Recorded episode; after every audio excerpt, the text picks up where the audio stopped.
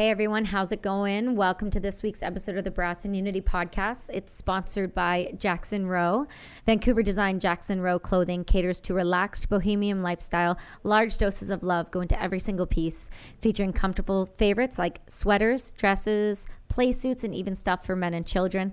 Made up of neutral tones and flowy West Coast vibes, Jackson Rowe ensures the highest quality of materials, ensuring that you stay comfortable and looking great. So go ahead and check them out at jacksonrow.ca and use the code UNITY to support the podcast and brought to you by Heads Up Guys. Heads Up Guys is a resource providing men with information and practical tips on how to manage and prevent depression. This is a dedicated online tool devoted to helping men get the help that they need, find someone to talk to, and navigate difficult times. For more information, head over to headsupguys.org. And brought to you by Beneath. Men, you can't just perform at your best if you're constantly adjusting. I said it adjusting, shifting, and sweating. If you want your beneath area clean, dry, and ready for action, then you need Beneath underwear. Beneath were the first to create men's underwear with a three dimensional pouch for supportive fit.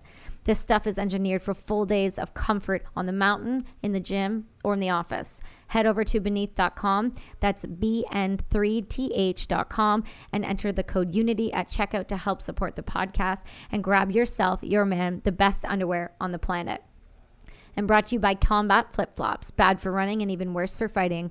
Combat Flip Flops are your ticket to the unarmed forces by providing you with military inspired quality footwear for men and women. Enter the code UNITY at checkout to help support the podcast and in support of women in developing countries. Head over to combatflipflops.com and become part of their unarmed forces today. Hello, everybody. I got the chance to sit down with Jeannie from the Vancouver Police Department. Uh, she was a retired out as an inspector, but Jeannie is no joke. She is a what she likes to call five foot one, but I'm pretty sure she's five foot. A five foot one powerhouse who was one of the first female and first Asian females to ever be hired onto the police force in the 80s, and it is nothing but an honor to have her on. So please, everyone, welcome Jeannie.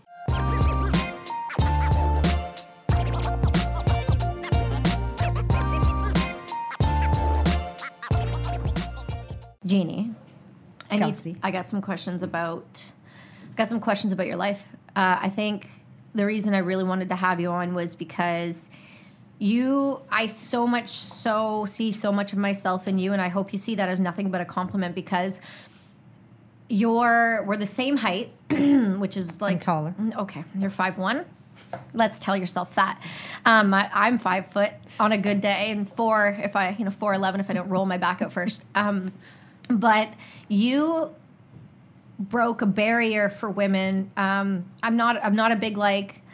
I'm, I'm not the one that's going to scream from the rooftops like women empowerment. Like I just believe right person for the right job. If you can do the job, then you should be allowed to do the job. And I think women more and more nowadays are being put or being asked of to be put in positions where they would never have been given the opportunity before because women were not the they just couldn't they, they were home care people and you correct me if i'm wrong broke that barrier in the biggest way possible on like multiple playing fields and i want you to talk about that because i think that story um, shows such character but also shows such um, strength and I think we need to hear more of those stories right now, especially. I mean, um, with with how everyone's feeling, I think I need a I need a I need a powerful I need another powerful woman in my life to tell me what she's been through. So, can you please tell me how you broke that amazing barrier and what it was? Well, I didn't set out to break any barriers at all.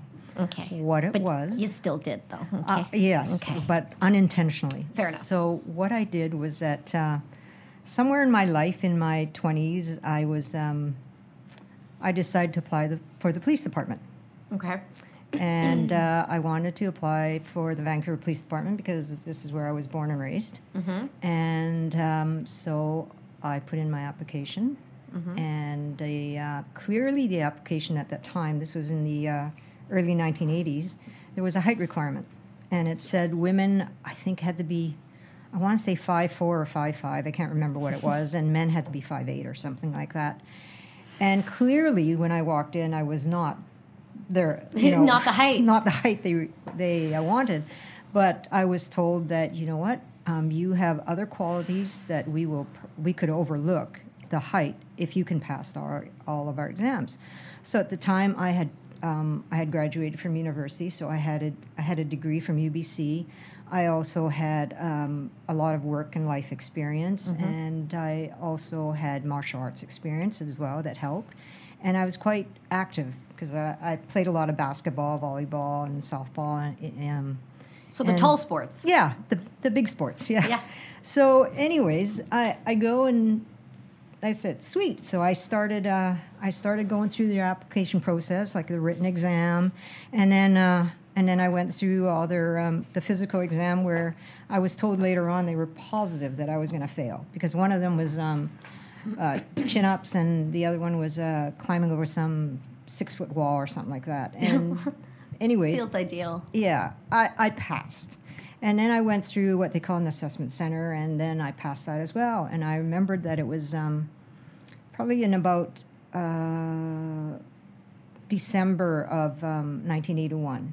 And I, because I remember thinking, they called me, they called me in, and I remember thinking, oh, this is going to be the greatest Yeah. Christmas present I've ever had because they're calling me to, to Yeah, to let me know. let me know I'm going to be in, right? Yeah. Because I knew at that point I had passed everything because the recruiter had told me, yeah, you're going from point to point, and yeah, you pass this, you pass this. And their face should have been an obvious marker of, the, oh my God, she's doing what? well, but I Should have didn't. been- I didn't know at the time. Oh, okay. Right. So what happened was that I, I remember going into the uh, Vancouver Police Department up on Main Street, and my recruiter was there, and he was there with another recruiter.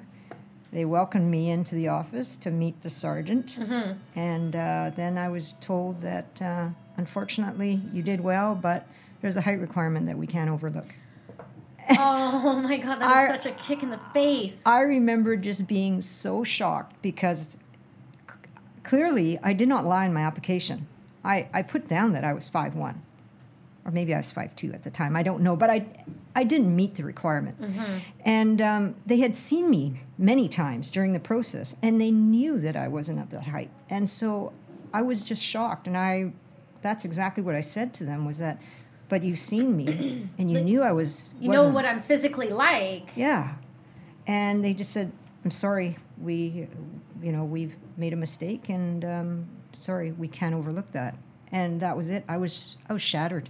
Well, how can how can you not be shattered by that? That's a they they gave you uh they gave you a goal, you surpassed it, and then they took it away for the fact that you were a couple inches too short. Yep.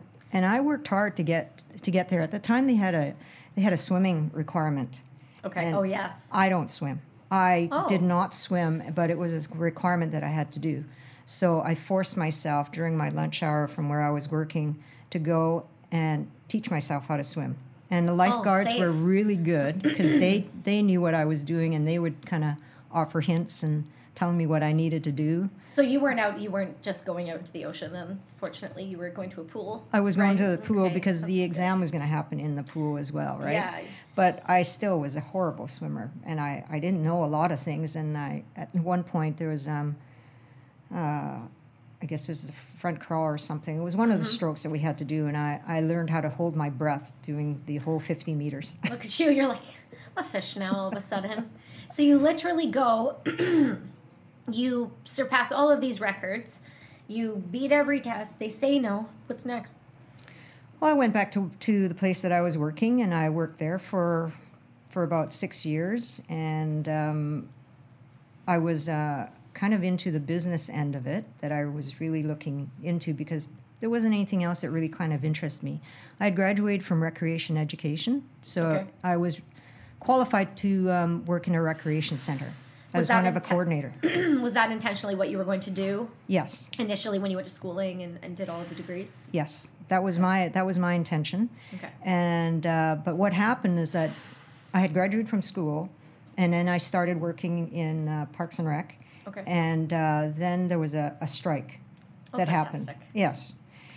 And I didn't know how long that strike was going to last, and so I got a part-time job with this retail firm. And then the next thing I knew, you know, they were offering me full-time. They were offering me different things, and so it was like, hey, this is this is good because my secondary education was in business. Okay. So Because um, you thought one was not enough. Yeah. So we went for two. you want to you, you, you, No, yeah, you got I plan, don't. right? You can plan, but Jesus, that's another level. Like I, I always every time I talk to someone.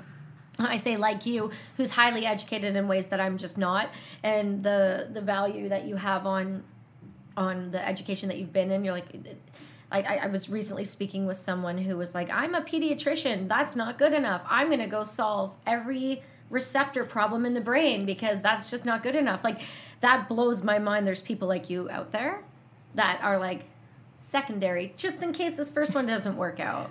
well, I think it's also interest, right? It's just Okay. something that kind of interests me as well. So it wasn't like a forced into schooling thing from parents or anything. This was something of a general interest. Yes, That makes more it sense was. though. Yeah. When it's like that. Yeah.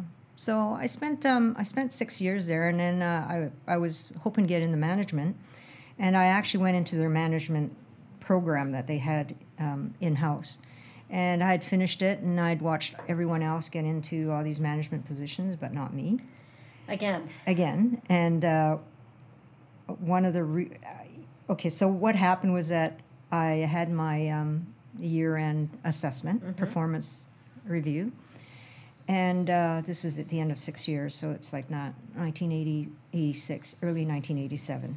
And so I had my review. I had a really good review. I got my bonus and everything. And at the end, they said. Um, you know, do you have any questions? And usually, I mean, why would you ask any questions when you got a good review and you and got you a got bonus, a good right? bonus. So if there isn't a question, you leave and you shut your mouth. Exactly. Yeah. But this time I asked the question and I said, "Yeah, I'm just kind of curious. I, you know, I got the good review, I got the bonus, and um, I'm in the. I finished a management program, but why am I not getting a management job? Mm-hmm. Because everyone else is, and there's people that aren't in management. The management program are also getting a management job. And do they ha- do they have the education for it? Well, we had And to like- go. We had to all go through the in-house management. Okay, program, so at least everybody had that even playing field. So that was a start. Okay. But um, people that weren't in the management program were also getting management jobs after Oh, me, okay. after I had finished. Oh, okay. So, get when it. I asked this question, they I remember the uh, two people there just kind of looked at each other, almost like you know, if you can interpret it, should we say anything or should Yeah. we not? And then they said, well. You know, um, this is a male-oriented field that we're in, and we don't think our customers would want to speak to a female manager. Oh, okay. And yeah, so I just went, okay, that's it. I returned to my station and sat there, and I thought, this place is not going to be for me. What else could I do? There was only two things left for me to do. One is um, I can go back into recreation education, or I can pursue policing. And so I thought, you know what? I never knew what policing is like. I always wanted it. I'm going to go and I'm going to try it again. What made you want policing so badly? Honestly, I don't know. What attracted me at the very beginning was um, when I was when I first applied. It was actually a um, ad in the paper, and it Oh, said, okay. and I remembered the ad saying like, you know, do you do something different every day? Every day mm-hmm. is not the same, something like that. Like a military, like you, if you love camping, Yes, you'll love being infantry. So, so anyways, They get you every time. They got me too, Jeannie. Yeah, they got me too. That's too. exactly what. It wasn't like I wanted to save the world or, or Yeah, anything you like weren't to do that. It was just like, oh, this sounds really interesting. Okay. And so I applied, you applied. and and I was rejected because of my height. Okay. So now, um, six years later, here I am at this crossroads and going, well, what am I going to do? And Mm-hmm. I thought, okay, I'm going to go and apply. So the interesting story with this part um, is that I made up my mind to apply. So I go back to the Vancouver Police Department. I go back to the recruiting. You were very set on them, eh? You were very set on the Van Why not the RCMP? I kind of wanted to stay in Vancouver, and at the time, the RCMP, you had, I believe they made you learn French. You Okay. had to go back east and learn French. And how many languages do you speak already? I speak a very poor form of Cantonese Okay. and uh, and English, and that's it. Yeah, so but that but for for people that don't um people that are listening, I always like to put some context to it because um I know for a fact I've got some very American people listening to this right now who who are wondering like Cantonese. It's so it's a form of Chinese. And so Yes. It's Chi- yeah, it's Chinese. So um, in Canada, especially on the west coast of Canada, French is not really useful. I mean, I've I have not found it useful. I used to speak fluent French after living on the east coast of Canada. Once you get to the west coast, it is a, we have a high population of Asian, and that is incredibly useful to have as a mm-hmm. police officer here. Versus if you were to go, say, work in rural Nova Scotia, I don't know the Cantonese is going to be on your list as a well spoken language. I don't really even know what they speak because their English is so, so thick and weird with an accent. So I, it's beautiful, but I, I don't often actually understand it. I'm going on a tangent there. But Cantonese, and so that is, I can understand why you would want to stay in the VPD. That makes more sense to me. And I think that's another thing that you totally kind of washed over is like, you're not just a female that made it into the police force, then broke all the barriers. You're also of Asian descent as a female. That's huge. Do you realize how big that is? No, not at the time. That's insane. Like, hold on, back up. 80s. Who was a who who was a woman in the police force, and it, and how many Asian people did you see in the police force? Well, there was one other female, One one other, yeah, at Okay. the time, and there were several males that were Asian. that were Asian. Yes, Because they were like, but if you were to go RCMP, I mean, like, you're not gonna see. I highly doubt. I think I would have been the first. Yeah, yeah. Like I, that's, I've been told that I was the first Chinese Canadian female Yes. in Canada. Yes. but I, I don't know. not no, a big deal at all to you, I guess. no. That's giant. That's that's that's like I can, Coleman, you know that uh help me here. There's a there's a movie. It's like a I want to say it's like a Will Ferrell movie. This will get funny. It's like just smashing barriers, but they're doing this motion. Oh, what? Uh, the other guys. yeah, the other guys is just just breaking barriers. Sorry. Have you seen the other guys? No. It's a police movie, and it's it's with uh, Mark Wahlberg and Will Ferrell, and it is talks about just smashing barriers and just the way they do it is fantastic. And I think you not even realizing it makes it that much more perfect is because that just shows how humble of a like a person you are. Thank you. Well, you just Jeannie, thank you. You're just that's what I mean. But that wasn't that wasn't my intent. Like it was just something that I was interested in, and it was a job. Like I needed a job. Yeah, but like, did your parents uh, like? Was there any influence before that? Did you come from a police background family? Did you have that sort of? Uh, did you watch TV and see it? Like, what? There had to be something there. No, um, if there was anything there, it's because I came from a very broken home. It was a very fractured home. So Okay, there it Just to give you a little bit of context, uh, is that uh, my mom died before I was two, so I never had a mother that I knew Oh of. Jesus, Jeannie, I'm sorry. Um, my uh, father remarried, and uh, th- let's just say that I didn't have a very good childhood. Yeah, you didn't have a good upbringing. No, not at all. And um, I was more or less brought up for a short period of time by my grandmother and my great grandmother, Mm-hmm. who unfortunately, when I was 13, they both passed away within months of each other. Oh my God, and Jeannie. It left me kind of floundering You think? a little. I'm so sorry. my, uh, yeah, so I pretty much had to kind of take care of myself and uh, put myself through school. Um, there's been points in in my life that uh, you know. I don't know if it's PTSD, but there's been points in my life where there's been a couple of incidents that someone my age should not have been able to see. Yeah. So, um, my great grandmother, for for example, um, I guess I was, well, maybe 12, 11 or something like that. So she didn't speak any, any English, and uh, she was, um, I guess, communication was very difficult for her in English, and there was a lot of people in, in the area that we were living that just spoke Cantonese. Okay. This is in the Strathcona area of Vancouver. And somewhere in that time, um, I guess the government was talking about people who don't have um, full Canadian citizenship will be deported. Oh, Something like that. I can't remember what it was, but um, unless they become Canadian citizens. And she was in her 80s at this point, and uh, she um, didn't think that she could pass this test. What year was this? You know, um, Seventies. No, wait a sec. Let me. Probably about.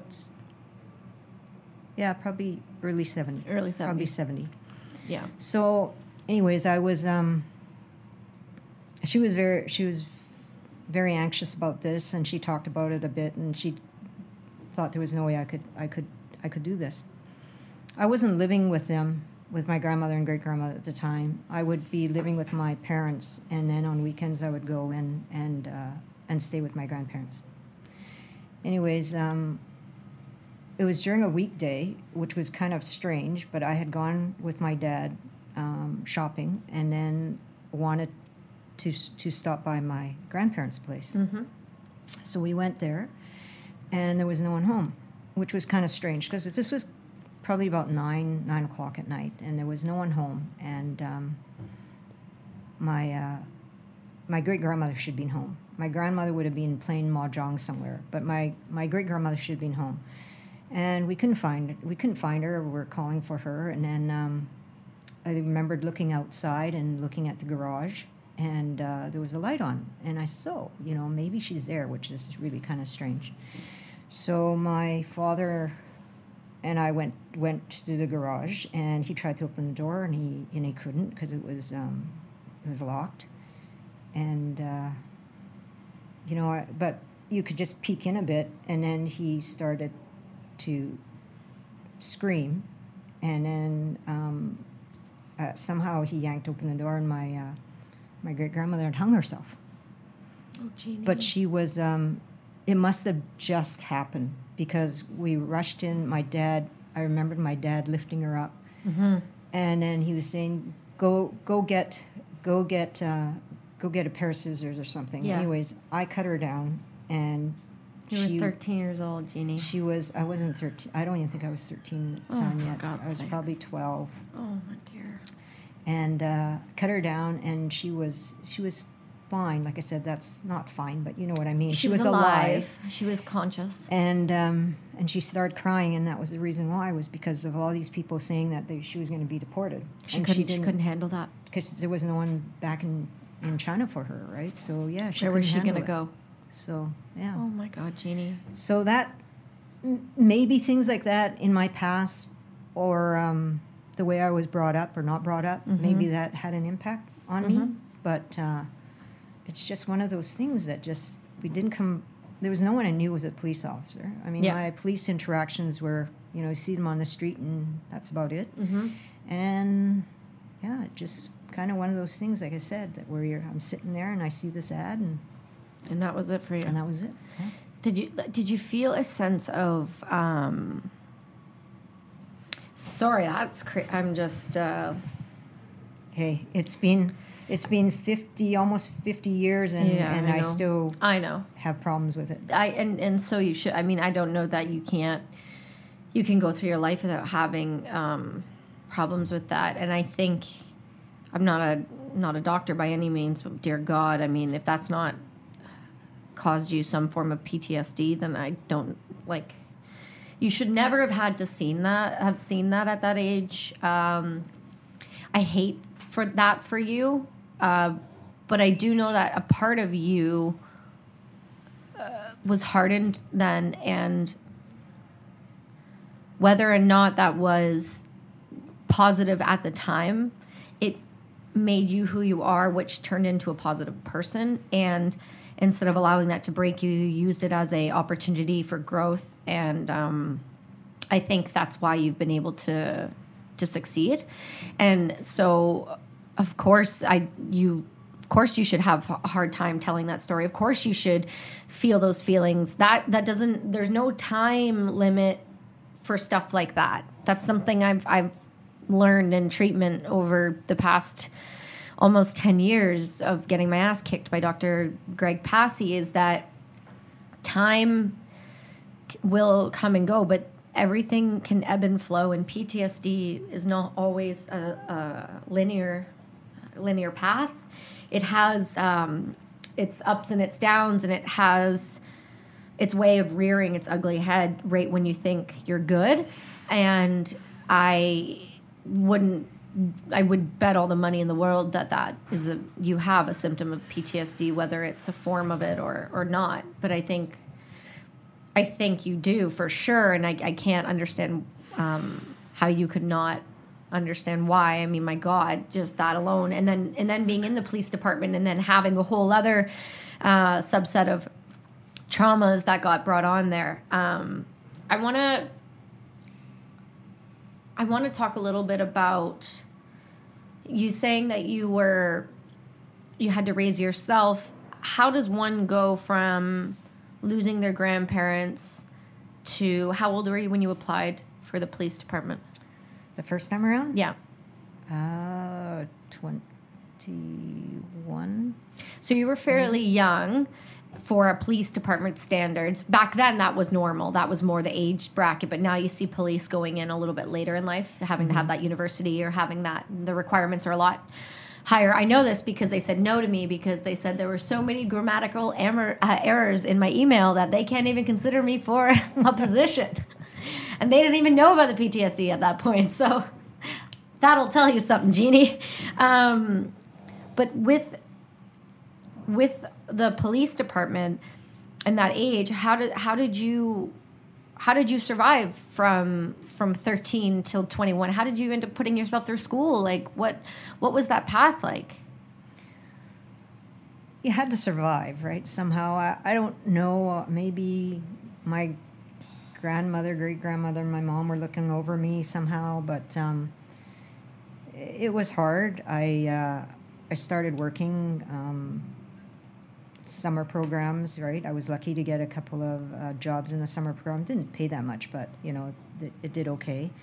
And uh, when I went to um, when I went to university, I knew I wanted to go to university. I took a lot of student loans, and they had student loans and grants to pay for my education. And uh, yeah, and I was I was fortunate along the way too to have um, some good friends and families that take care of me. I have, you know, at that time, I yeah I had a couple of families that more or less took me in and took care of me in a mm-hmm. way, you know. So I was very fortunate in that way.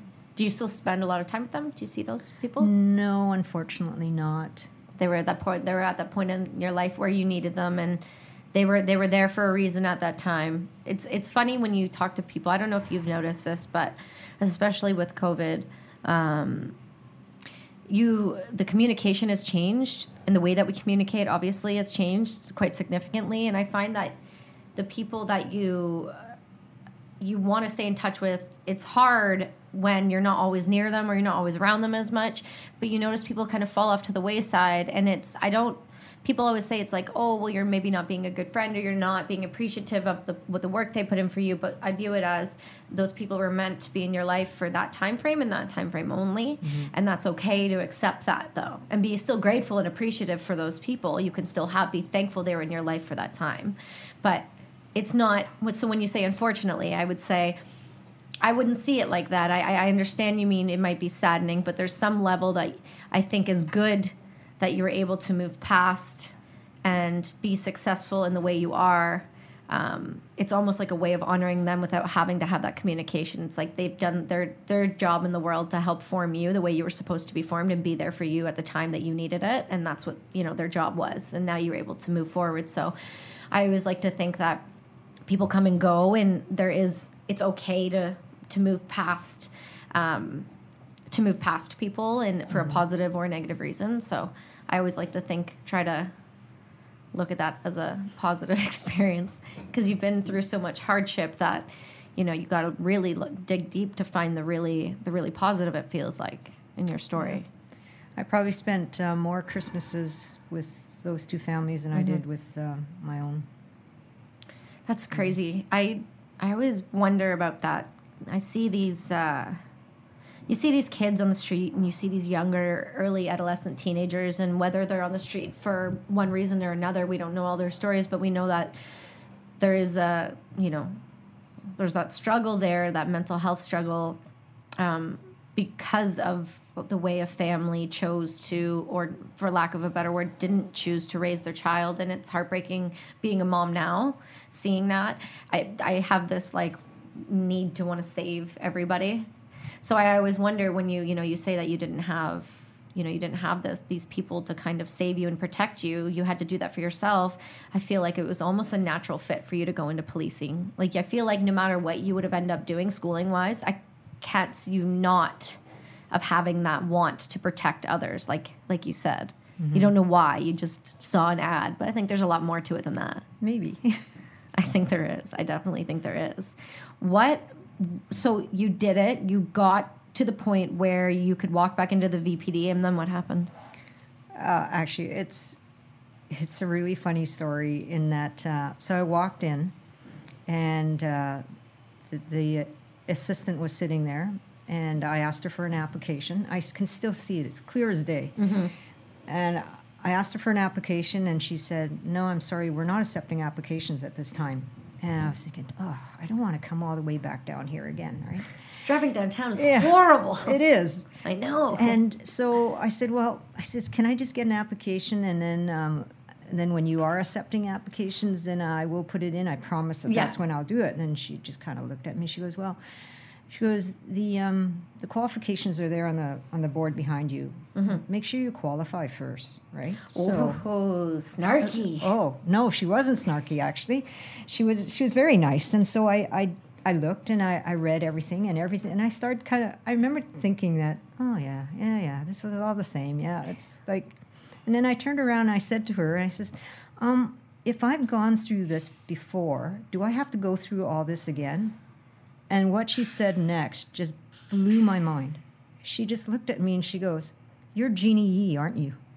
You're the only woman to do it, you badass. God I- damn it, Jeannie. I I remember the as soon as she said that, I looked at her and I'm looking at what I'm wearing. Like, am I wearing a jacket Do I that have a has name my name? tag yeah. Did I keep my name tag? And I, Did I write it on my forehead couldn't see morning? anything. And I went, yeah, Jeannie's a big I deal. am. And she just and then she said, I've been waiting for you to walk through these doors again. And then she told me what happened. Uh, the fact that they didn't think the upper echelon did not think that I would ever pass the physical, let alone pass everything I told else. you they didn't think you so could do it. she, um, her name was Barb. I can't remember her last name, unfortunately, but she said, "You know what? I give me your your information and Mm-hmm. uh, take this application, and I will talk to the sergeant about you and see what will happen." And true to her words, she found my um, application in archives, and I did get a uh, phone call and kind of yeah, reapply, Reapply. reapply. You reapplied. So then, did you have to do everything all over again? No, there were some things um, I didn't have to do because they, they say uh, you've you scored so high on the test. It's like why bother making you do it again? But I did have to go through the physical again, which was Did you end up beating? Do you remember what your first physical was? Did you end up beating it? no, it was a it was a, a different physical. They had Okay. changed the physical. Okay. Right. So um, so it's a big shout out to Sergeant Esco Kajander because he's the one who actually hired me in the end. That's And, uh, amazing. so hired me, and I was so happy. Like, yeah, I cannot believe. Like, I felt like I won won the lottery. See that right there in itself just shows you that you can't. You don't. You're the beginning of you doesn't have to be your story your whole life. Like, do you see? Do you realize like the difference your life could have been if you just weren't a little bit stronger than someone else, like you were? If uh, yeah, if I had given up, Yeah. yeah. If you had given up just once. But at the same time, it could be different too if um, I had gotten to management. Right, I might not have entered this phase. I don't know. I'm really glad that they were super sexist then. I'm sorry. I, that sounds horrible to say, but I'm super glad they were super sexist and they didn't want you in the management position because then the rest of the world got a different version of you, which I think in the end, uh, from where what I've seen, seems to be could have been life saving for so many. You get into the police force. What is that like for you though? Because now you're walking into a male driven job. You're a tiny little female. Um, you're walking into a police department that just at that point recently allowed women to start to be allowed in the police department at a very like very low rate. So walk me through that. uh, it was quite interesting. Tell me Um, everything. I want to know everything. One, they didn't even have clothes for me. yes, did you have to do the roll? Did you roll? Uh, I had to get a lot of custom made stuff, even right down to my boots. Like I remembered um, for my shoes and everything, they were telling me that maybe I should just go to an army surplus place, and Yeah. I couldn't find any. And at the end, they ended up having to custom make some boots for me. But um, probably the most interesting thing I think, I see. I never thought about my height. I never thought about being small or anything like that. Probably because of the sports I played. Probably Mm-hmm. because I never.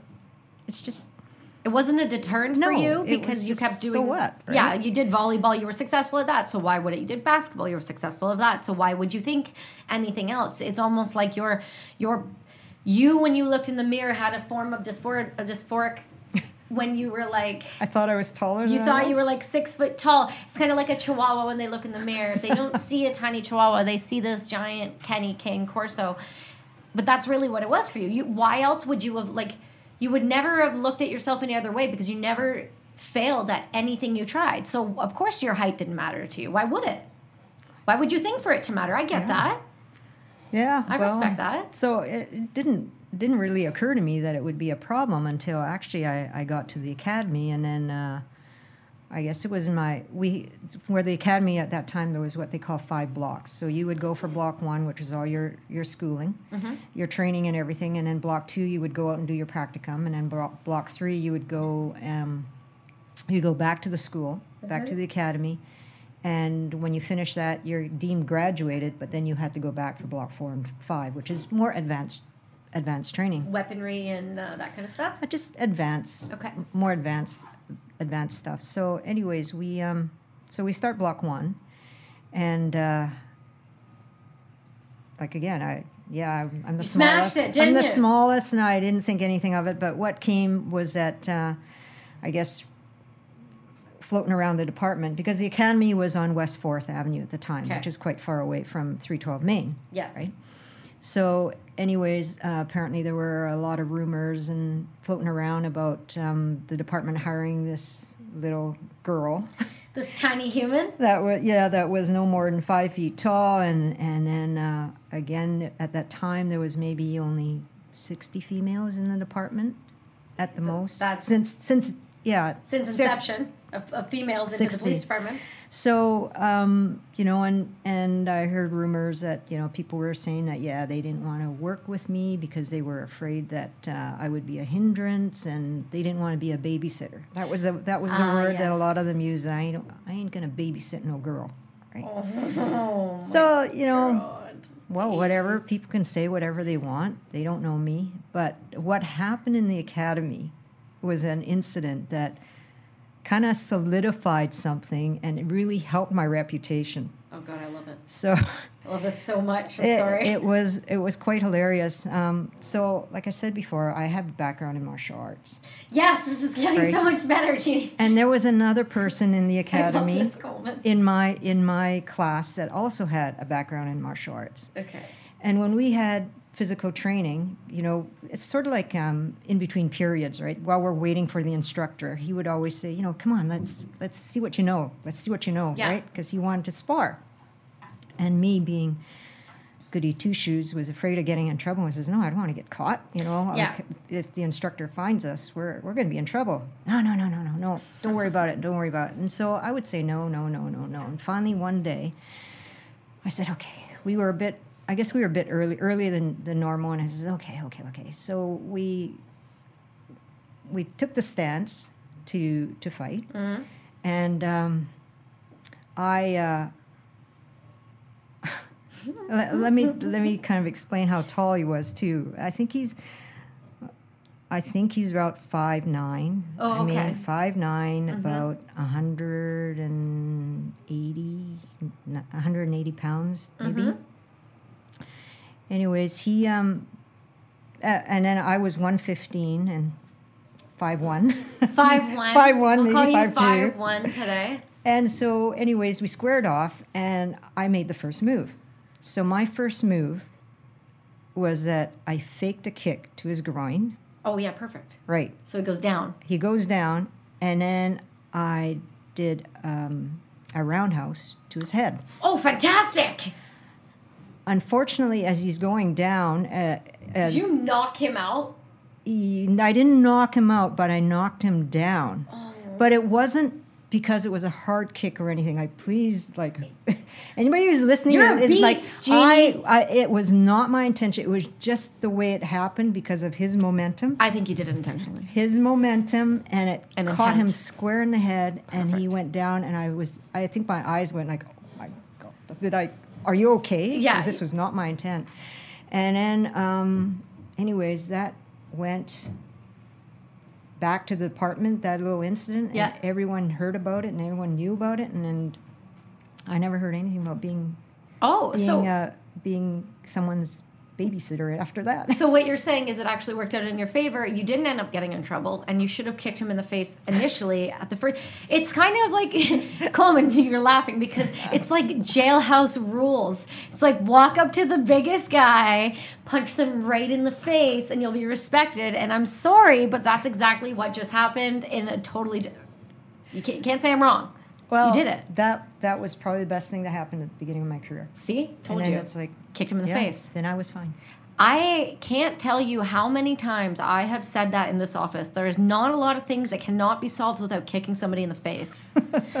Listen, I don't I'm not saying I'm advocating for violence, but I'm saying it's been a productive way of getting things done. Sometimes people need to be kicked in the face, and that's okay because they deserve it. anyway, it worked for you though. It worked in your favor. And after that, no one squawked. You worked with everybody. Was there any issues though? Did you find after that?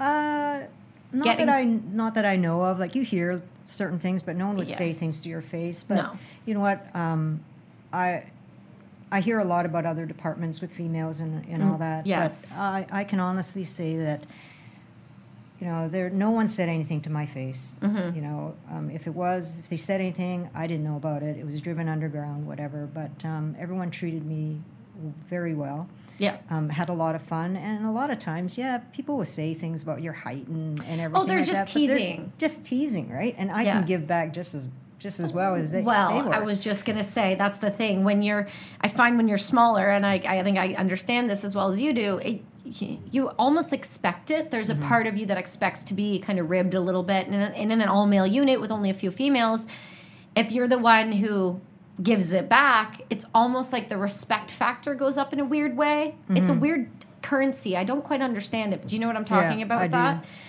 Yeah, it's it's hard to explain.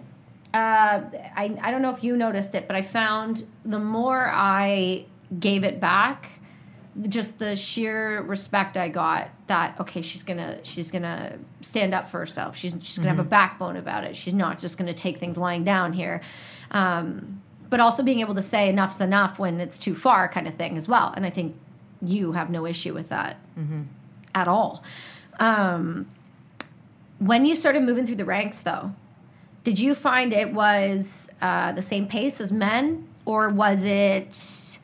Yeah, see, that's the face I'm looking for. That's what I'm waiting for. You, it's all it's all fun and games. You're in there. That's great. But what happens when you start smashing records and and you know having the best arrest records and the best this and that, and all these other guys aren't? And are you getting promoted? Are you being looked at as the same then? Still? I think it's the same any anywhere in the world, in different professions everywhere. Is that you know when uh, a woman is trying to advance up, in, in a, especially in a male-dominated area, is that it's always that you know, oh, who's she sleeping with? Ah, Or, you yes. know, what has she done? The good know, old who's she sleeping with? Love that one. So it's it's it's always going to be the same, right? Yes. Or, or you know, um, it's not only that. It's like oh, it's affirmative action, that type Oh, of things. It's always that like oh yeah, they have to have so many females and they have to make an example and Mm-hmm. so yeah, you always get that part too. Oh, okay. So yeah, Yeah. I get it. That makes and sense. you know what? And I probably still exists to this day. Oh, it does. I'm telling you, it does. It's like the definition of working with men. I, I got no issue working with men. I have no issue taking the brunt of comments and like I I'm not one that's gonna yell. That's sexist. I mean, some people may, but life experience you you learn really quickly on the on the um, I guess on the list of life of things to really give a shit about and put your energy into. Mm-hmm. You know, telling someone you have a nice ass isn't on my like I'm not I'm gonna be like, thank you. I do a lot of squats. thanks for noticing rather than this person you know everybody to each their own Yes. that is totally fine but i don't see you like i said you and i are i think cut from a very different cloth where you don't that that stuff doesn't matter your perspective of you know what is important in life and what needs to be addressed in life is is very different than a lot of other people and i think that's why you're able to to do that and move up and you made it all the way to an inspector Yes. Jeannie, you're a big deal, girl. Tell me, can you tell me how that happened? Because that on its own defies everything that you were told from the moment you joined the police department. No, I don't know what to say about that. What do you mean you don't know what to say? Okay. How long did it take you? What was the time frame of that for you? Uh, okay, so I went through from constable to sergeant to staff sergeant and then inspector. Those were the, the ranks that I Yep. attained. And that took 21 years, I think, which is average? pretty average, I think. Even yeah. for male in your male uh, departments as well. I think so. I think, you know what, um, for the Vancouver Police Department, I think is very, very progressive.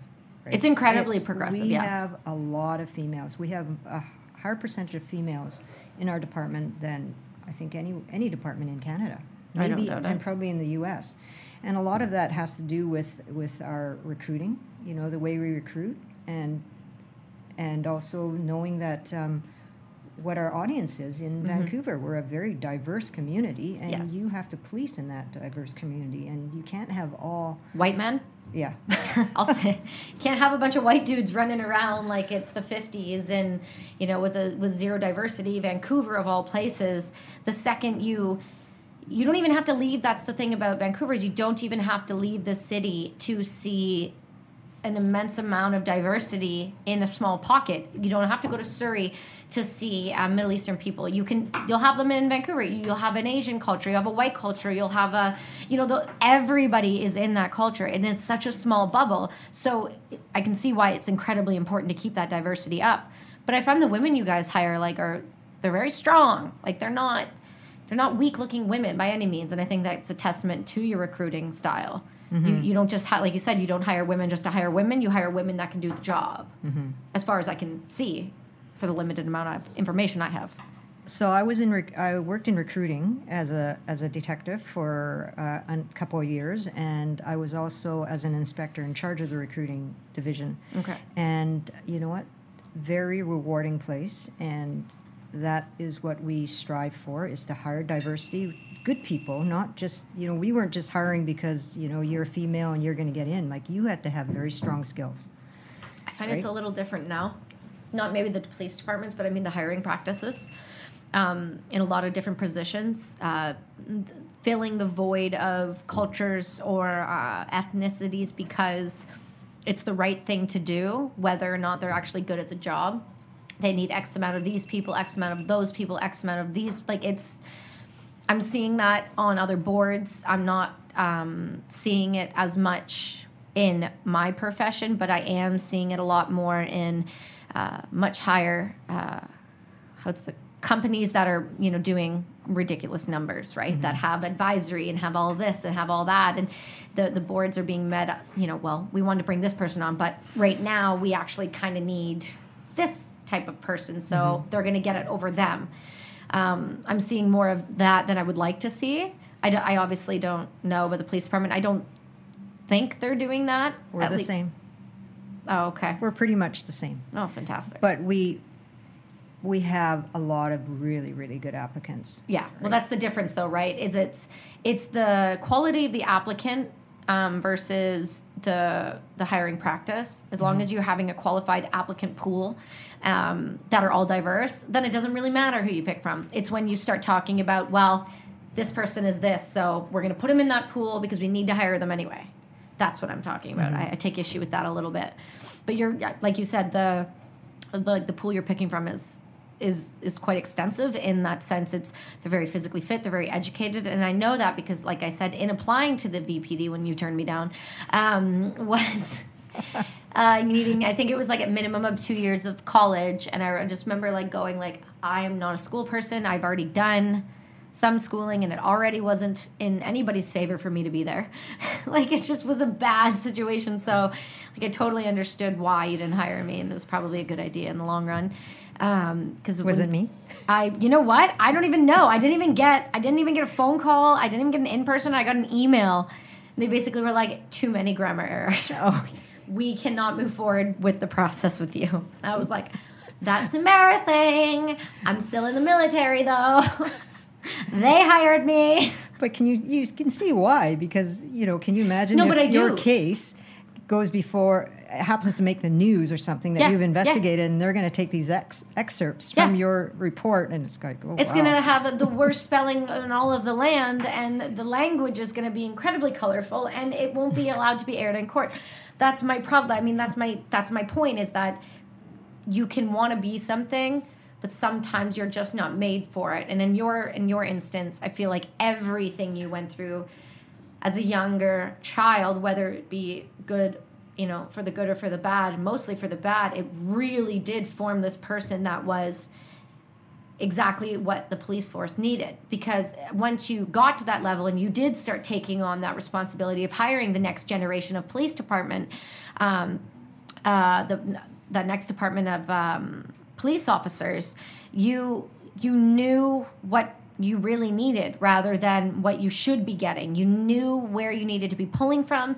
You knew the type of people you should be hiring if you wanted that type of quality policing. And I think that shows. I think the police department as in Vancouver has been um, great to work with. We have a lot of VPD officers that come in here on a regular basis just to hang out and chat and they're always very open about their jobs. And um, the only thing that I, I hear more and more about right now is just the general struggle that they're going through with any time they make an arrest or uh, out in public or anytime um, there's a gathering. There's it's just very hard to do proper policing when you're always being watched by a lot of cameras.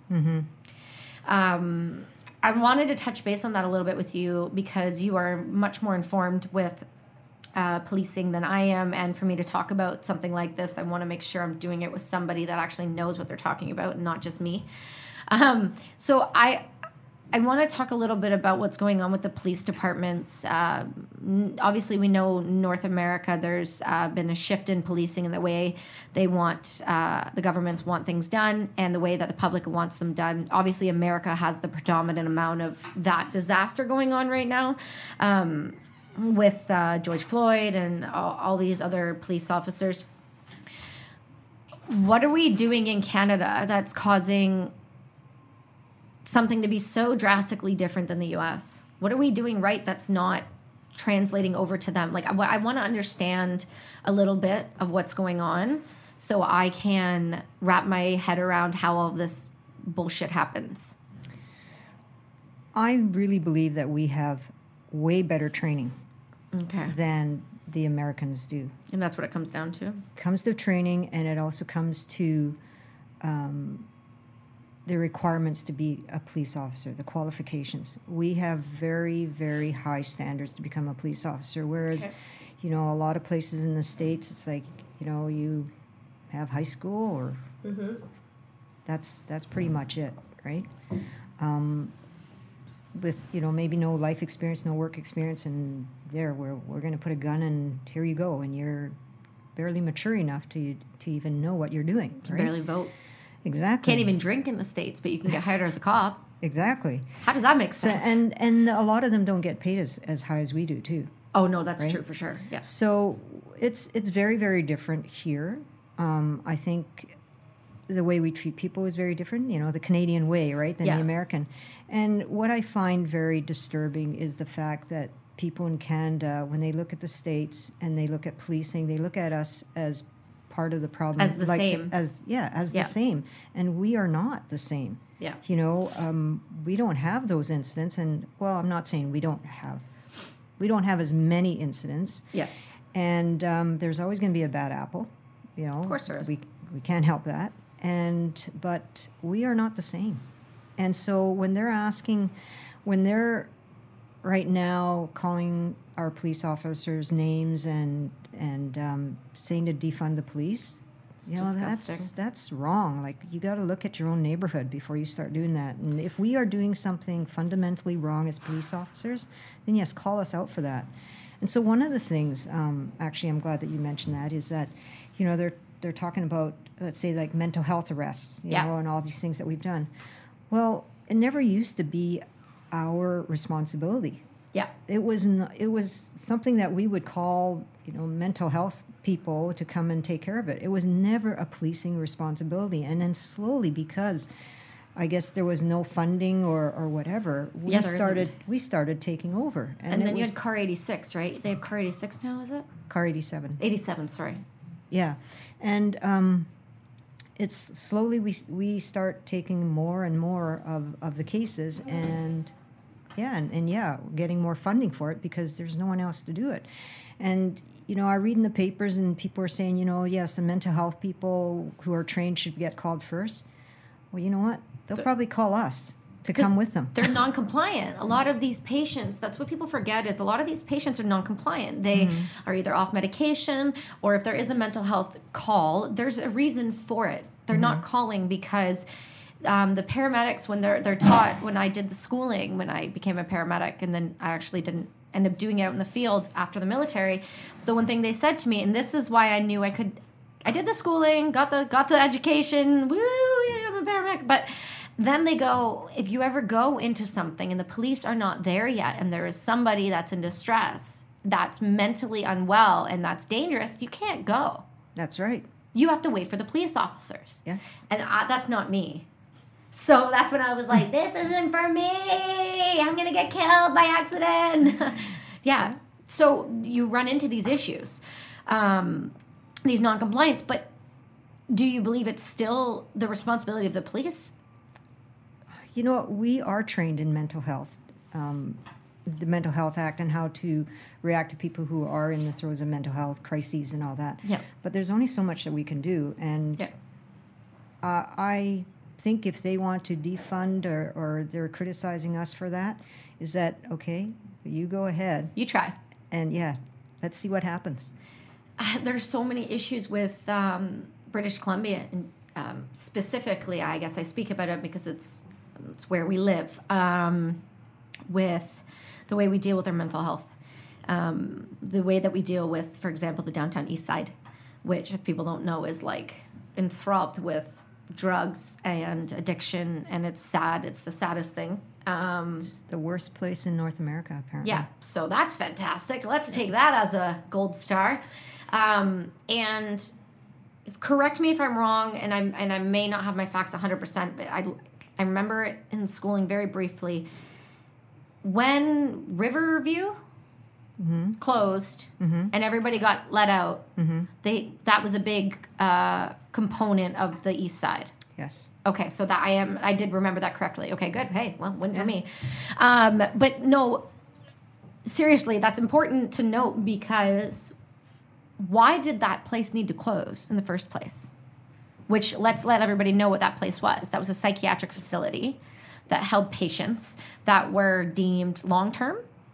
Uh, there From- was long term and short term, I believe. Yeah, so there was a there was a mix of patients, and then due to what this place closed. I couldn't tell you. I'm guessing it was funding, but I have no idea.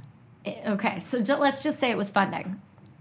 And now we, all of these people are centralized in a very small space, um, which is incredibly dangerous for police officers to go into and deal with because the majority of those people, if I'm not wrong, are struggling with a mental health or addiction issue. Yes. Okay. Why the hell are we expecting the police officers to go in and handle this um, when the there let's for for lack of a better example there isn't really that much training for dealing with somebody who's dealing with mental health crises but also an addiction who could be possibly violent. I, i'm not I'm, I'm trying to lay out a scenario here and try to ask really how the hell are they going to fix any of this? How are they expecting the police to fix this when they're trying to defund them, but they're also not giving the funding for the psychiatric work that needs to be done? I'm just trying to get your opinion on this because I don't understand any of this and how the hell it got this bad. I, I couldn't answer that. All I know is that you know what. Um, I was born and raised close to the downtown east side. The Strathcona community was is probably next door to the downtown east side, and uh, I remembered walking down. I would walk down with my grandmother, um, down the streets on East Hastings Street, and the only people that would ever bother us was maybe be some drunks who would ask for a quarter or something like that, or Yeah. people staggering around. And then when I became a police officer, um, that was my first place that I patrolled, and that was in 1988 when I was patrolling those streets. And it was still a lot of uh, some drugs, but um, still a lot of people that were intoxicated. Yeah. And but you know what? You never really kind of felt unsafe. Like I never felt unsafe. I would. There were times that I would be working a one man car, you know, at two, three, four in the morning, and you'd I'm be calling. shocked. You, no, but at that time, there'd be no one on the street. Like literally, safe enough there for was you to no go one. out. There was two. There was probably two one man cars in that little area, and we'd be like just going around and around in circle, waiting for our shift to end because there was there was no one on the street. Yeah. And then as the years progressed, they started allowing um, 24 hour uh, grocery stores and food places, and then it Oh. made it worse. Interesting. Yeah, it, it started making it worse because then people were now kind of going in there and hanging around on the streets. And There's a place for them to congregate. Yes, because before before, everything else was closed. The bars, once the bars were closed at like one o'clock or Yeah. something like that, there was nothing on the street. That, that's such a weird correlation. I'm wondering if anybody's ever looked at that. I, I don't know, but that's what I remember is that Yeah. once those 24 hour places opened, then it was like, whoa, you It know, now there's more and more. And then, then I remembered um, there were times when you'd think, oh, this place could never get any worse. And every time I went back, it was like, wow, this place is getting worse. This place is getting worse. And now it's now 24 hours. There's people not just in the alleys. Before it was in the alleys. Now was it's hidden. like It was- it was yeah. kind of now that- it's in the dark- alleys. yeah. It's on the street. Like It's like bad. eight o'clock in the morning, one p.m. Oh yeah. evenings, everything. It's like so bad out in the street. People are selling goods. They're lying on the street. They've got tents. Some of them are set up there. Yeah. It's it's horrid. The, it's it sounds like it's turning into a version of what LA is right now during COVID. I don't know if you've heard about what LA looks like right now. It's just tense, like it's Yeah. under uh, overpass, like under all of the overpasses, like it's just packed, and it's. I don't want to say it's dangerous, but it's filled with people that are that are ill and also mixed with people that are losing everything mm-hmm. because of all the shutdowns and the in my opinion the lack of give a shit factor for those who are struggling with mental health and realizing you know they're not being given the care that they need right now over the past eight months there's no no wonder the homelessness has gone up and the suicides have gone up and the the I, I heard a stat on the news it was uh, domestic abuse has gone up 400% am i wrong on that did i hear that right It's, it's gone up. It's gone up. No, seriously, I want to say it was a global or CTV. I heard it on, and I flipped my lid because the that alone, in my opinion, should be enough to end a, a lockdown. Why aren't we looking after the vulnerable community? Where does the balance of mm-hmm. of life versus of those that are are losing everything and struggling so so horribly? Where does that start to matter? When does mm-hmm. that matter? And I think we see that with the East Side. I think we see that with COVID, and I think we've seen that over the past, like you said, you saw the real start of the East Side do you think and i'm throwing this out there and i don't i don't know if you know much about this do you think the um, safe injection site has been any use to vancouver I think it saved a lot of lives. Yes, I do. saved a lot of lives but do you think it's actually done any um, positive and so, i'm not saying saving those lives isn't positive because that came out real wrong sorry about that um, i'm trying to find a way to word it I know they work in terms of they've been they've been used in Europe, and I and I did study them in school. Um, Heidi Curry was one of my professors. She she's very educated in this, and like I said, my memory is a little spotty. That's why I'm asking you.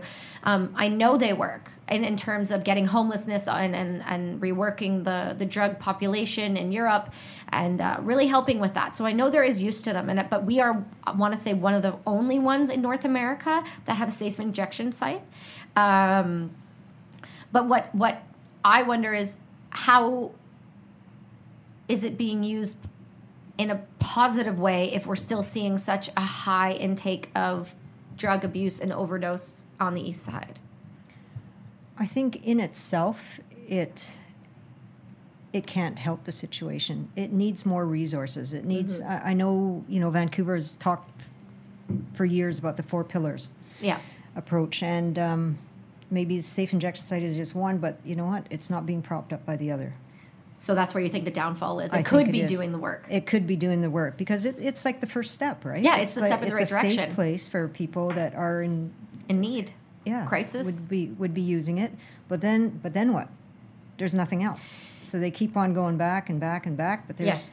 there's nothing helping them with their addiction. Because I know initially in this, um, I believe the plan was to have uh, on top of it was supposed to be a rehab where you can go in and if you you feel ready, you can tell somebody in the facility.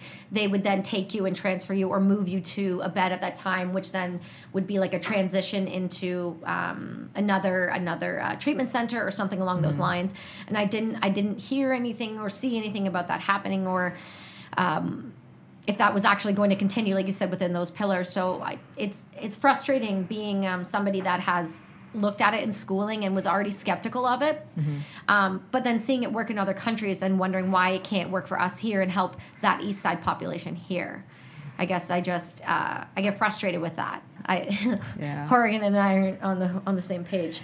But I think hey, it's a political thing. well, that's what it comes down to is everything being political, and I think that's where um, people like you and I, you just handle it inward uh, instead of expressing it outward because you're an adult, and I'm still a child where I can't keep it in very well. So, you know, I think I'm hopeful that.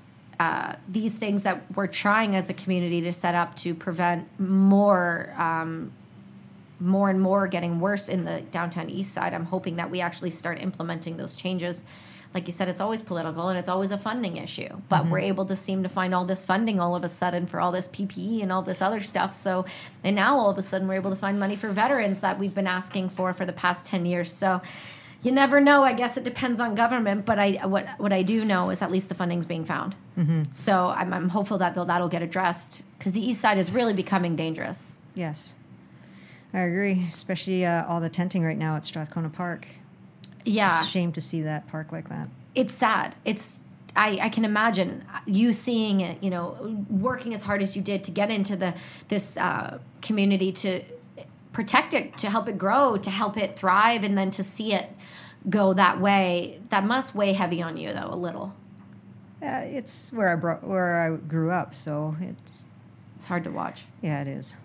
It's We- where I played ball. It's you know, it's it's your It's your memory lane. community. Yeah, your community park. Yeah, that's I never I didn't grow up in a city, so I never uh, I never had that. Um, I can't say that I have that kind of memory lane, but I know I did have like a house fire and a couple times actually. Fucking parents, I don't. Tim and Kath, I tell you. Um, but I do remember like having to watch things be rebuilt, and you see when when something just goes downhill, like you see the crash of something, the burn of something, that loss, that you you you get that sadness. No matter what, you can rebuild it. You know that part could get better, but you still know there's a part of you that like bad things are happening there, and that's Yeah. hard to see. Um, we're having that issue down at uh, the park near where I live right now, um, down at Peace Peace Park, Peace Portal Park. Oh yes, You hear? Did you hear about that at all? The uh, American Canadians going down there. Or, Yeah, or which the- part are you talking about? Yeah, that's the exact. Well, that's the big part I'm talking about. I live. Uh, fortunately, I'm not going to give my address, but I live in that that community that is attached to that park. Um, How close are you? Maybe I can park there.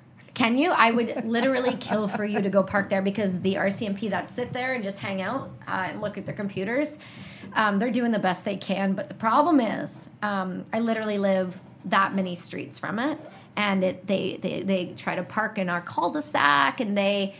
I just want to. They go, you know, can I just park here? I just, I haven't seen my child in like six years. That's not my fucking problem. Why didn't you think about that four years ago? Beat it.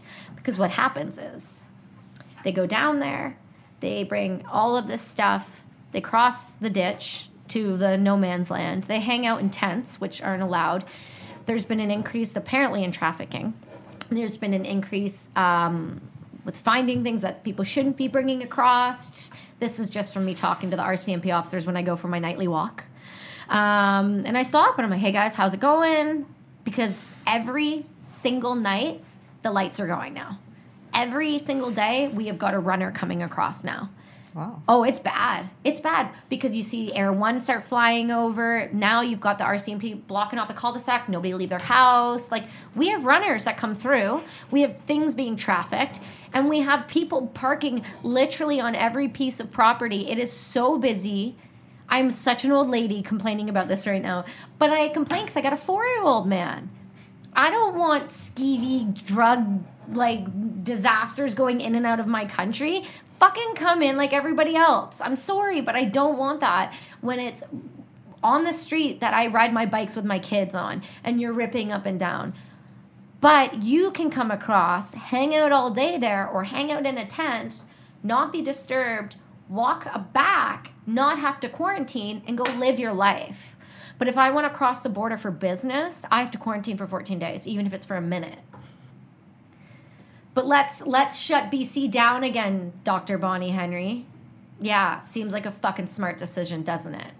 I have no issue saying that. Do you know how many times I've sent videos to the news because I'm a nine year old woman?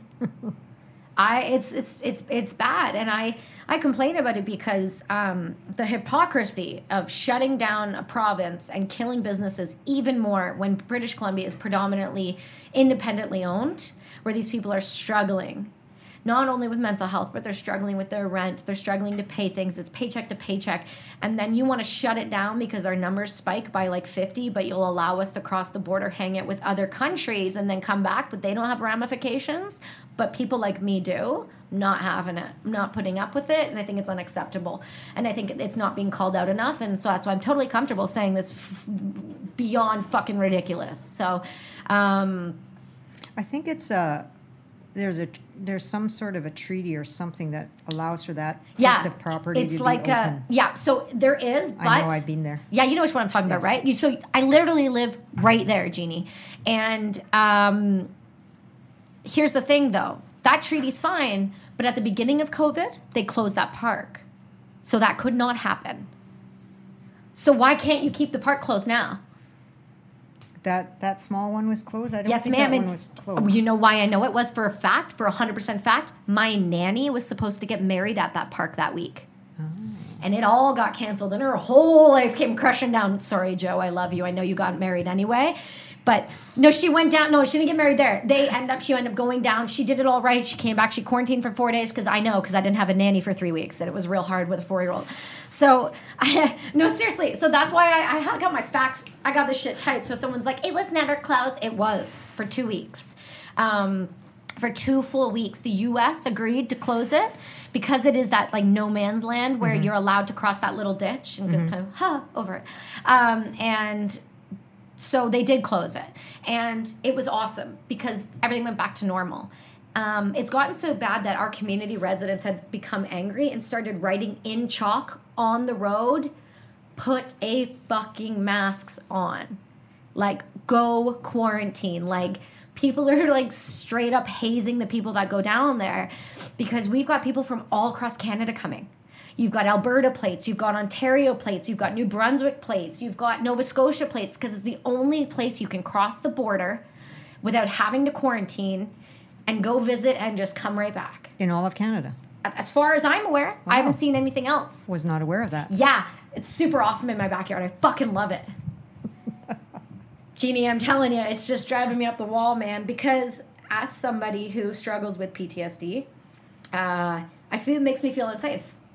Be honest, it makes me feel super unsafe. It makes me feel vulnerable. Um, I have a four year old, and my biggest nightmare is him being taken from me. And uh, that comes from nothing else other than what I've seen overseas. And so I'm very aware that, you know, that's, you know, I'm a good parent. I keep my eyes on my kid. I do the best I possibly can as a parent. When you have people wandering in and out of your community that you don't know you've never seen before that are in and out all the time now and now there's a lot of cop cars and now there's a lot of sirens and all of this this is not where i wanted to raise my four year old this doesn't feel safe to me and when i don't feel safe i vibrate that not safe feeling um, and that anxiousness and that's sad to me because i should be able to feel safe in my own home. And right now I don't. And so that's why I get so upset about this stupid park situation. Yes, it's just a park. And yes, it's just people hanging out. I actually don't care about the COVID aspect of it. I have a big issue with the sign that is literally the size of like a Mac computer that says no tents and 50 fucking tents I have an issue with the hypocrisy of saying I have to close my business and so do my retailers. But these people can go hang out and do whatever they want. My business has to almost close because of everything that's happened because of your choices. I've lost friends to suicide over this time. People lose their homes, their livelihoods, their mental health goes to shit, and that's allowed.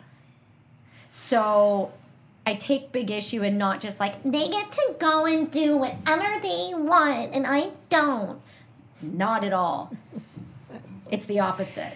What do, you think, what do you think they're doing in those tents, uh, Kelsey? Well, the RCMP officers seem to tell me some shit that I'm not allowed to repeat because it's not sexual. It's sketchy as hell. Weapons, drugs. You're a cop. You know what's happening. People don't just people. Just, like, the, I read too many books.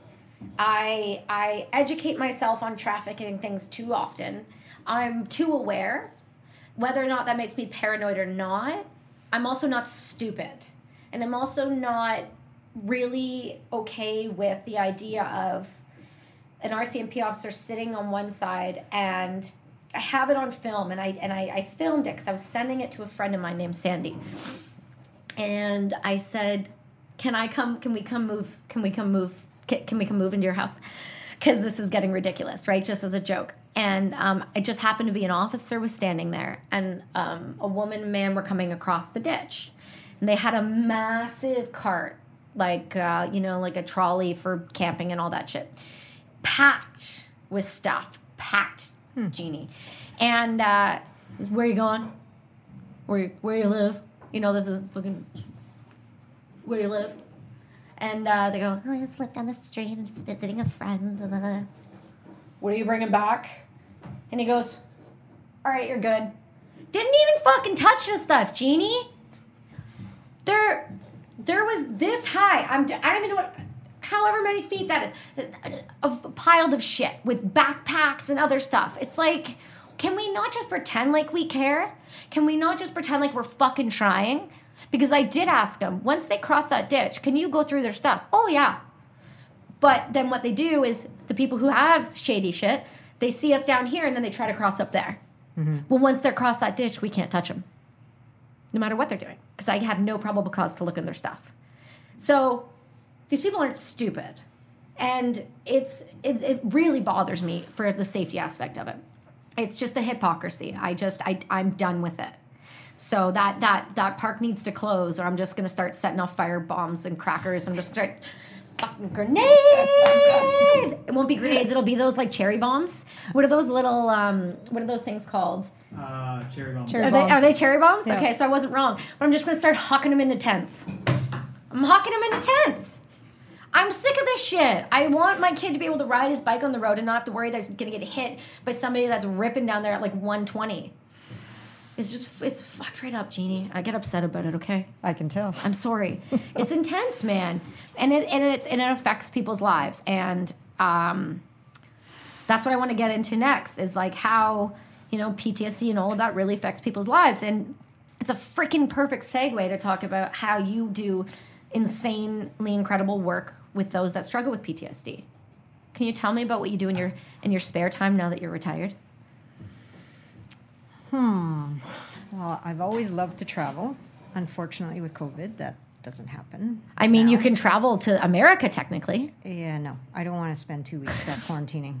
You don't need to. Just go through the ditch. uh, so a lot of housework. Mm-hmm. I just discovered pickleball. I mean, don't laugh. Don't laugh. I know. It's too late. I laughed. I uh, I'm sorry. I discovered pickleball, and Do you love it? I do like it. It's quite different. Can you? What, what the hell's pickleball, Jenny? Um, it's almost like tennis, but in a court that's half the size of a tennis. so court. squash. Kind of, but not that fast. It's with a wiffle ball. Remember in Oh, like a those- wiffle ball, like a with wiffle those Yeah, yeah, yeah, yeah, yeah. Yes, but the racket. I remembered when um, when I first went to had my first kind of lesson or or saw my first um, pickleball racket. Yeah. First thing I thought was like, where are the holes? Because it's a solid Yeah, piece. It- yeah. You know, it's like a a ping pong racket Yeah. almost like a big ping pong racket. So yeah, You're into pickleball. but yeah, I've been maybe once a week. Not not a lot, but it's to keep active, right? Yeah, I mean, because the gyms are closed. I used to go to the gym. I did a lot of dragon boating, but Yep. even that is closed. So Mm-hmm. right. So when I first when I first retired, it was like a lot of dragon boating. It was a lot of um, you know going to the gym. It, and you know what? The nice part was that I get up whenever I wanted. Yeah. There's a lot of get up, have breakfast, Oh. read the paper, and then decide what I wanted to do. Go shopping, Oh, I meet a a friend little for bit. coffee, Oh. for lunch. You know, watch TV, whatever, and then go dragon boating, do some volunteer work, and then uh, then COVID hit, and then it's like okay, now I'm being mas- mainly more at home. Yeah. Still doing a lot of volunteer work with Mm-hmm. with Honor House and all that, but um, go for runs and like I said, started pickleball. Pickleballing at Honor House. What? So tell me, what do you do for Honor House? so I'm on the board of directors at Honor House. Mm-hmm. I've been there for I think it's like five, six years now, Mm-hmm. and uh, yeah, Tell me about Honor House.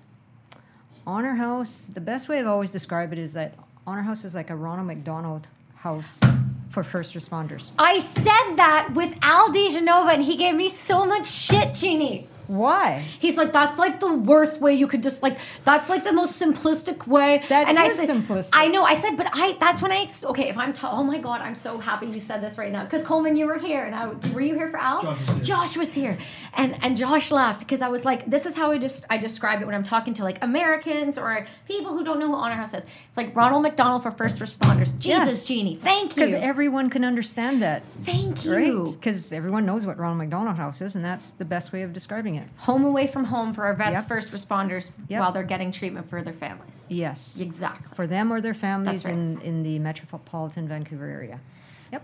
Yeah, that's that's incredible. And you've and what made you jump on the board there? Were you asked? Was it a volunteer? You just wanted to? I was asked by um, Melissa de Genova. Yeah. Um, and uh, when she first asked me, I, you know, I was like, "Oh, what is this?" And I was still working at the time, and and uh, I really didn't have any time at that point. And then after, um, I think she asked me again, maybe about a, a couple years after that, and I said, "Sure."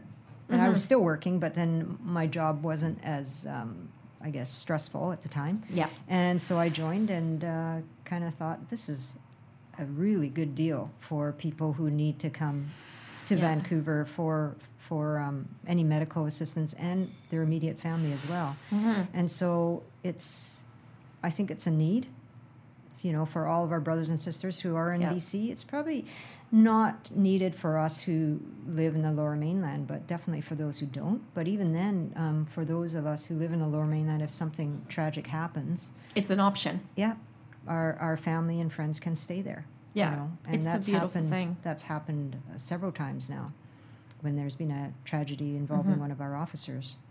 So I I think it's it's a fantastic um, place for our military and our first responders, our vets. You can be retired as well. Mm-hmm. And uh, that was just something that I thought I wanted to stay on with, even when I retired, because it kind of keeps me connected, and Yeah. that I can do something worthwhile as Mhm. well for for the community. That has, you know, basically they've given me, like policing has given me a lot. I Yeah. always tell people that you know I grew up in the Vancouver Police Department, and it's given me a lot, and it's kind of like my chance to give back. And I think you were always giving back. I think you just never looked at it in that sense, but I think you were always giving back. Uh, okay, so here's a here's a kind of a funny uh, a thing. There's um, when I first got into recruiting, as as a detective. Yeah. I remembered uh, one of the things we go through is the application process. So it's been many years. It's- you know, I was on the department maybe about um, I don't know twelve years before I got into recruiting, and I was looking at at the uh, paperwork, the application, and one of the questions was like, you know, why do you want to become a police officer? Yeah. And so I was reading all these applications, and everyone was saying, "Oh, you know, to give back, to save the world, whatever they wanted to say." But it was the same thing, Yeah, right? To save the same community, sort of do deal. this, this, and all, to give back to the community. And I remember thinking, "Oh, I wonder what I wrote." right? You don't remember what you I- wrote? No, because then it was like, remember, um, it was six years before I got on, before um, when I first wrote it. Yeah.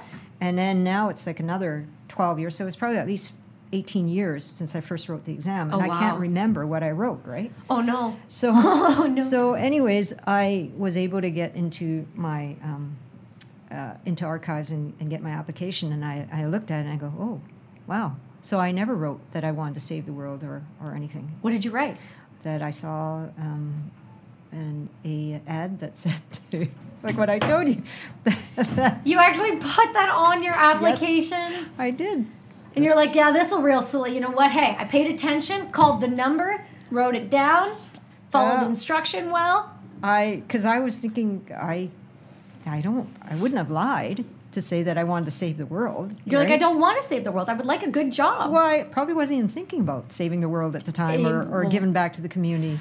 Right? were All I was thinking about was that yeah, it's like every day is different and it's like infantry again. It's like you love being outside, you love camping, you Yeah. love infantry. every day is different. Every day is different. It that's me. sucks just in a different way. Yeah. It can be cold, wet, and tired just in a different way every day. Yeah. Oh, I love that. I love that so much. I I'm so grateful that I got to meet you in the way that I did. You and I met uh, through Honor House when I got the opportunity to uh, work with Honor House on a bracelet to help uh, with donations, and it really was my uh, first real introduction into working with uh, a true charity that was genuinely doing the hard work and spending 99.9% of its dollars at its programs and, and what it does and how it how it functions and i immediately felt welcomed in with open arms and never have had that since um, i had gotten out of the military. That was my first experience with that. And uh, you know craig was my first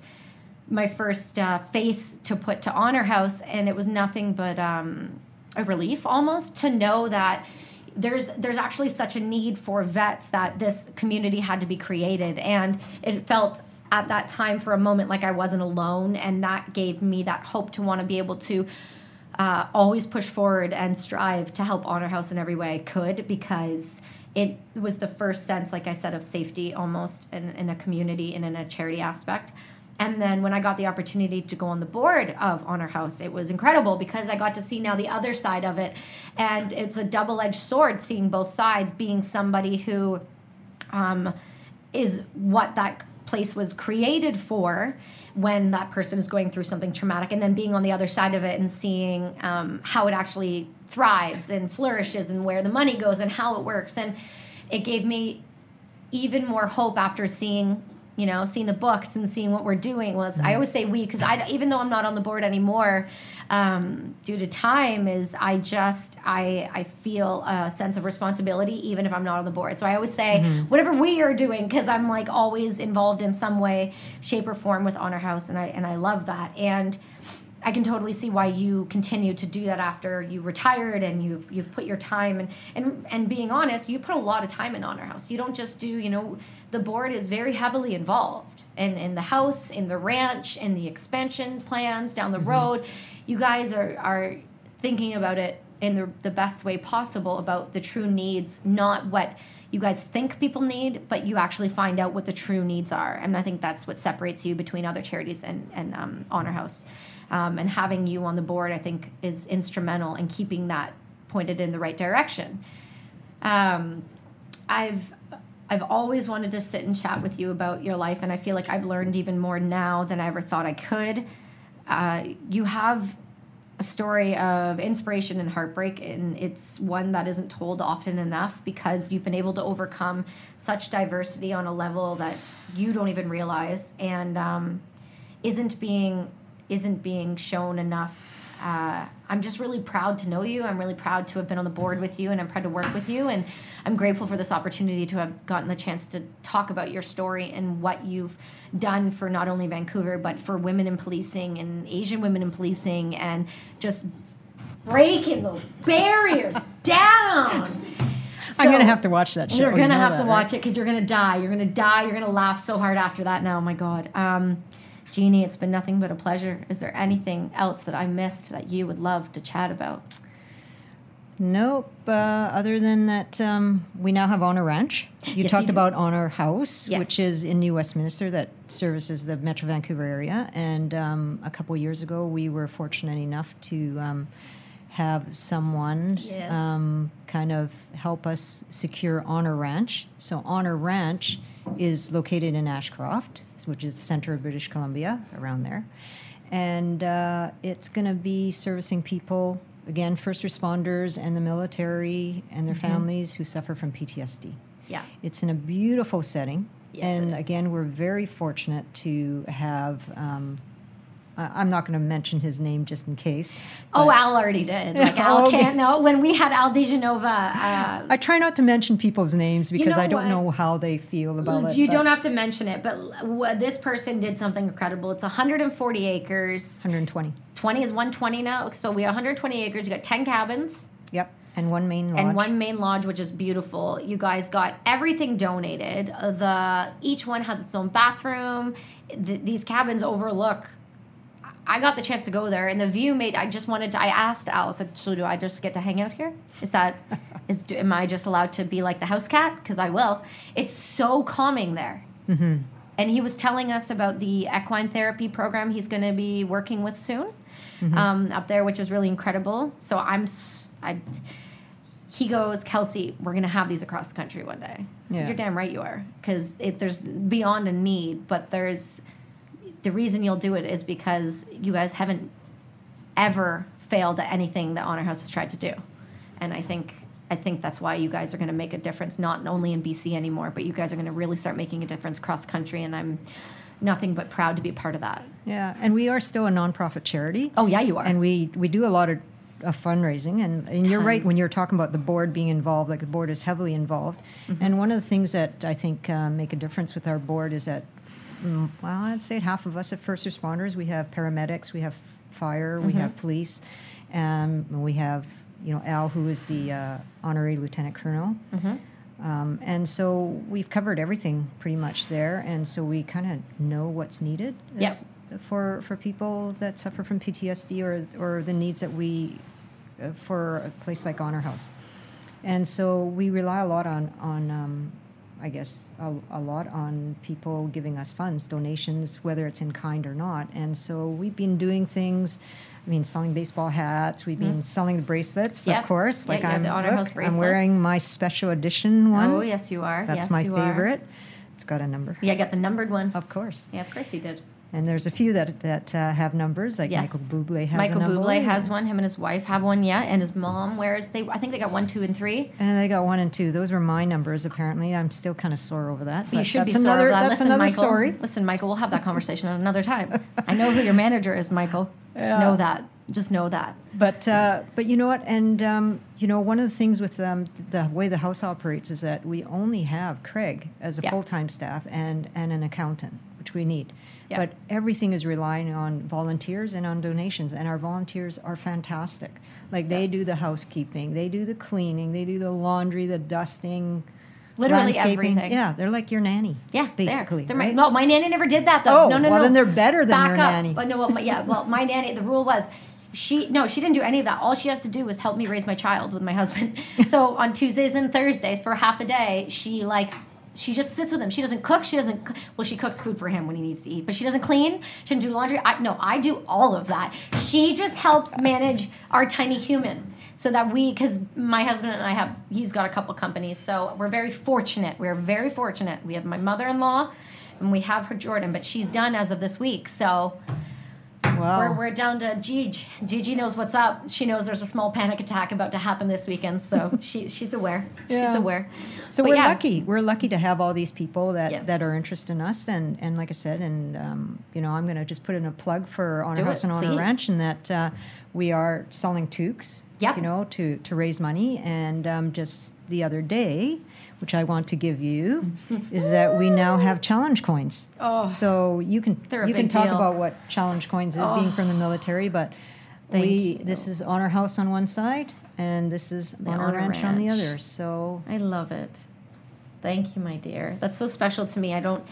I don't think you guys know. Challenge coins are a big deal in the military. Um, they're they're a signif- uh, they're very significant uh, in respect and honor, and and there's a way to give them um, to each other. And uh, it's it's a handshake and the palm, and it's it's just. Uh, it's it's a way to solidify and just acknowledgement, um, and it's a big deal. And I can tell you, you know, Honor House they don't just have like i said the, the brass and unity bracelet we do where their donations go to them um, honor house and honor ranch I, I, I can say it i mean i've seen the books all the money goes right to the right to the foundations and and literally every penny and they have one paid employee and he's severely underpaid and we always tell him that. So i mean when i say your donations go they go. They have an incredible membership program. You can jump on board. Um, they've also got their toques, they've got their bracelets, uh, they've got their challenge coins, and you can literally get everything at honorhouse.ca, if I'm not wrong. And uh, Yes. we run events. We've got an incredible box going out across the country where you just donate, grab a bracelet, and all of the 100% of the proceeds go to Honor House. Um, we even got a rowathon coming up this weekend, a virtual rowathon where we're rowing for 24 hours with the firefighting unit. Um, they are an American firefighting unit, but they are allowed to come up and do this. So we're very fortunate. We're going to be rowing with them, and we'll have a GoFundMe set, and it'll go right to Honor House, 100% of it. And um, we're going to continue to always support and, and drive Honor House and Honor Ranch, and hopefully a national, you know, nationwide program, because uh, you guys are doing it right. Uh, you're doing it well, and you should be seen as one of the leaders in this uh, in this charity industry. Thank you. Thank you. I'm really happy to have you on, Jeannie. Thanks for having me. And uh, that'll be it here with Jeannie Yee and Brass and Unity.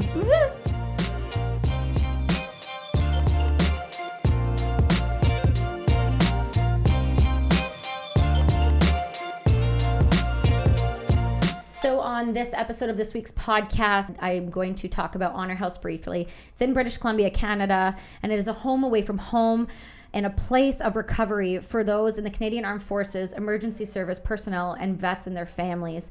If you are looking for somewhere to donate or place any of your money, Honor House is the perfect place for it. Do yourself a favor, take a look at honorhouse.ca, and we'll see you all at the next episode.